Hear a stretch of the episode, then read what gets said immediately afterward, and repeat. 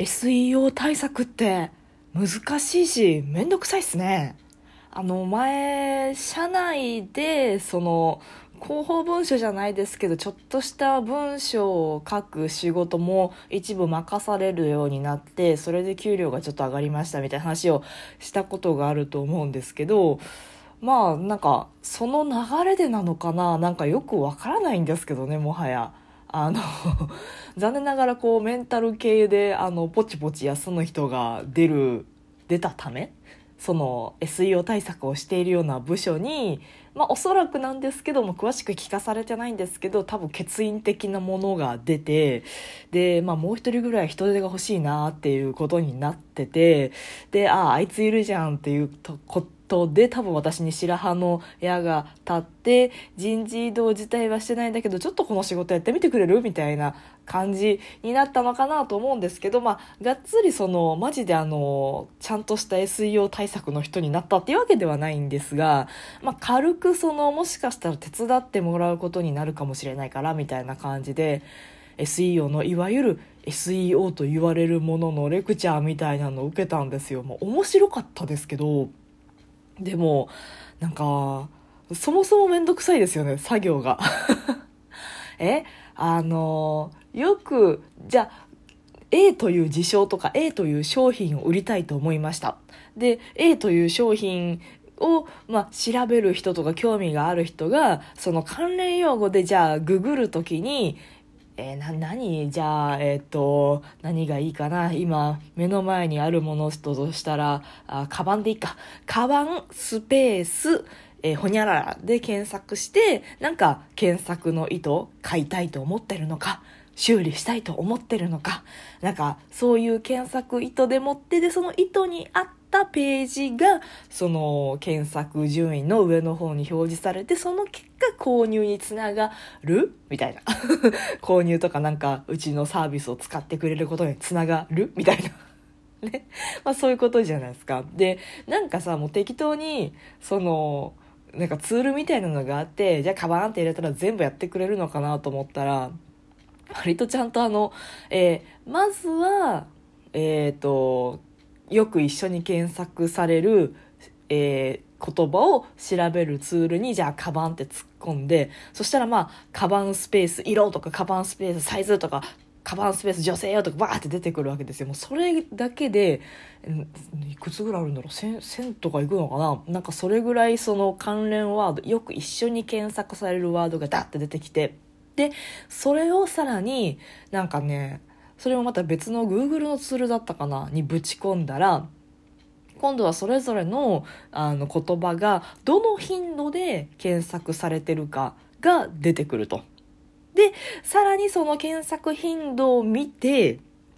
で、ちょうどいいなんかもう、あの、強すぎるワードなんかもう、すでにカバンって調べたら絶対に楽天のページまずは行くよねみたいなそのめちゃめちゃ強いページじゃなくて程よくみんなが興味あるけど程よくライバルの少ないとキーワードを狙ってでささら洗い出してで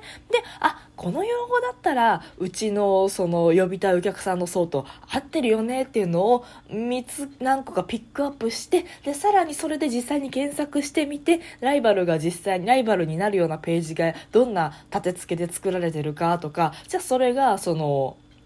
普通にあのアフィリエイト用のなんか知識系のただただ一般の方が書いてるブログなのかそれともなんか同業他社みたいな商品を売ろうとしているその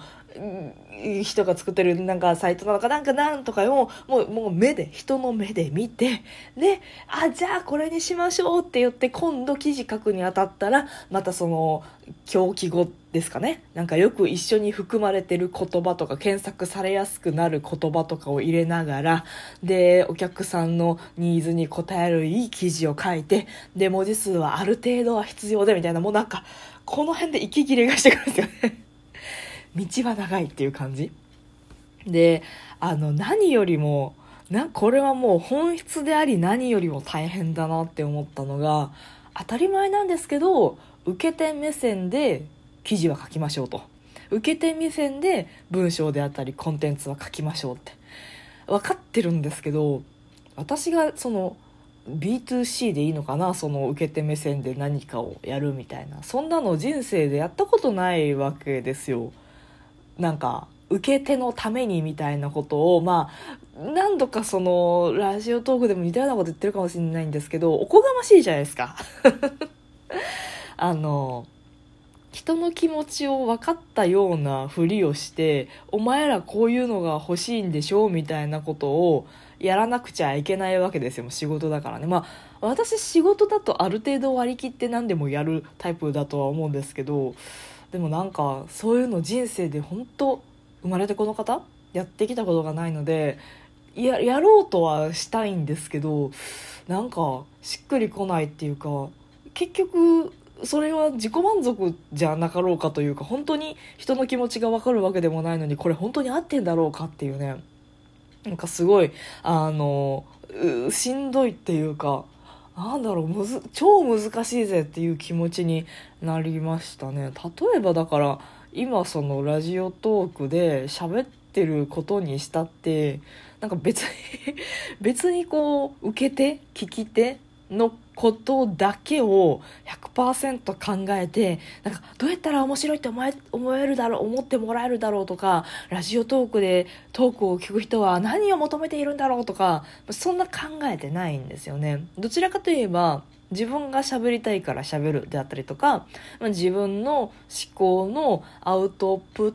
ト自分がアウトプットトをしようとしたらどれぐらいできるんだろうっていうなんかそういう自分自身に対する挑戦っていうか挑戦こう力試しうん自分自身をなんかチェックしてるみたいなとかまあ単純に記録とかなんかそういう、まあ、自分のためっていうのが割と動機としては大き割合を大きく占めていてなんか受け手動向っていうことでやってないんですよね。で例えばその創作物を書くとかでも別に売りたいとか読んでもらいたいっていうのもまあゼロではないんですけどでもどちらかといえば書きたいとかこれを表現したいとかまあ後から自分で読み返して面白いと思えればそれでいいとか。なんかそういう方向方向趣旨モチベーションで作ることしかこれまでしてこなかった私が、はい、じゃお客さん目線、100%お客さん目線でなんか作ってくださいって言われたら非常に困るんですよね。猫だって吠えたい。この番組ではリアルではちょっと喋りづらいこと、だけど誰かに聞いてほしいこと、日々の雑多な所感をいかに言葉にできるか鋭意挑戦中です。少しの間お付き合いいただけますと幸いです。ねまあ、頑張ってやってるん、や、やろう、まあ、やろうとはしてるんですけどなんかなんかでその人の求めてるものってもはやまあ特にこうけん Google で検索する時ってで他人が求めてるものってもうすでにあるわけですよ。ライバルゼロっていう状態はないんですよね。で Google 先生はとても優秀なのであのすごい質のいいサイトがちゃんと検索順位の上に来るようになってるわけじゃないですか。すごいよね。今の AI ってね。でそうやってじゃあ私が何か調べたくって Google で検索した時にあのこのキーワードで検索したら絶対に出てくるだろう。もうこれこのキーワード以外ないだろうっていう検索の仕方をして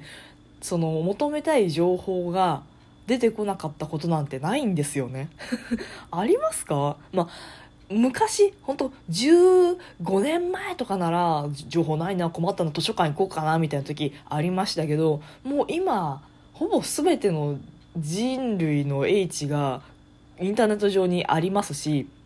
で例えばなんか1個調べてふんふんそうかって分かってでさらにあじゃあちょっとここもうちょっと詳しく知りたいなとかあの別の角度の情報が欲しいなって思った時はさらに別のキーワードを検索するってことはありますけどそうやっていって最終的にあれ欲しい情報1個もなかったぜってことなんてもうないわけで。ってことはもうみんなが欲しいと思ってる情報なんてみんながもうすでに Google の中で見つけられる状態よっぽど検索の方法が下手くそとかじゃなければ見つけられるようになってるんですよね。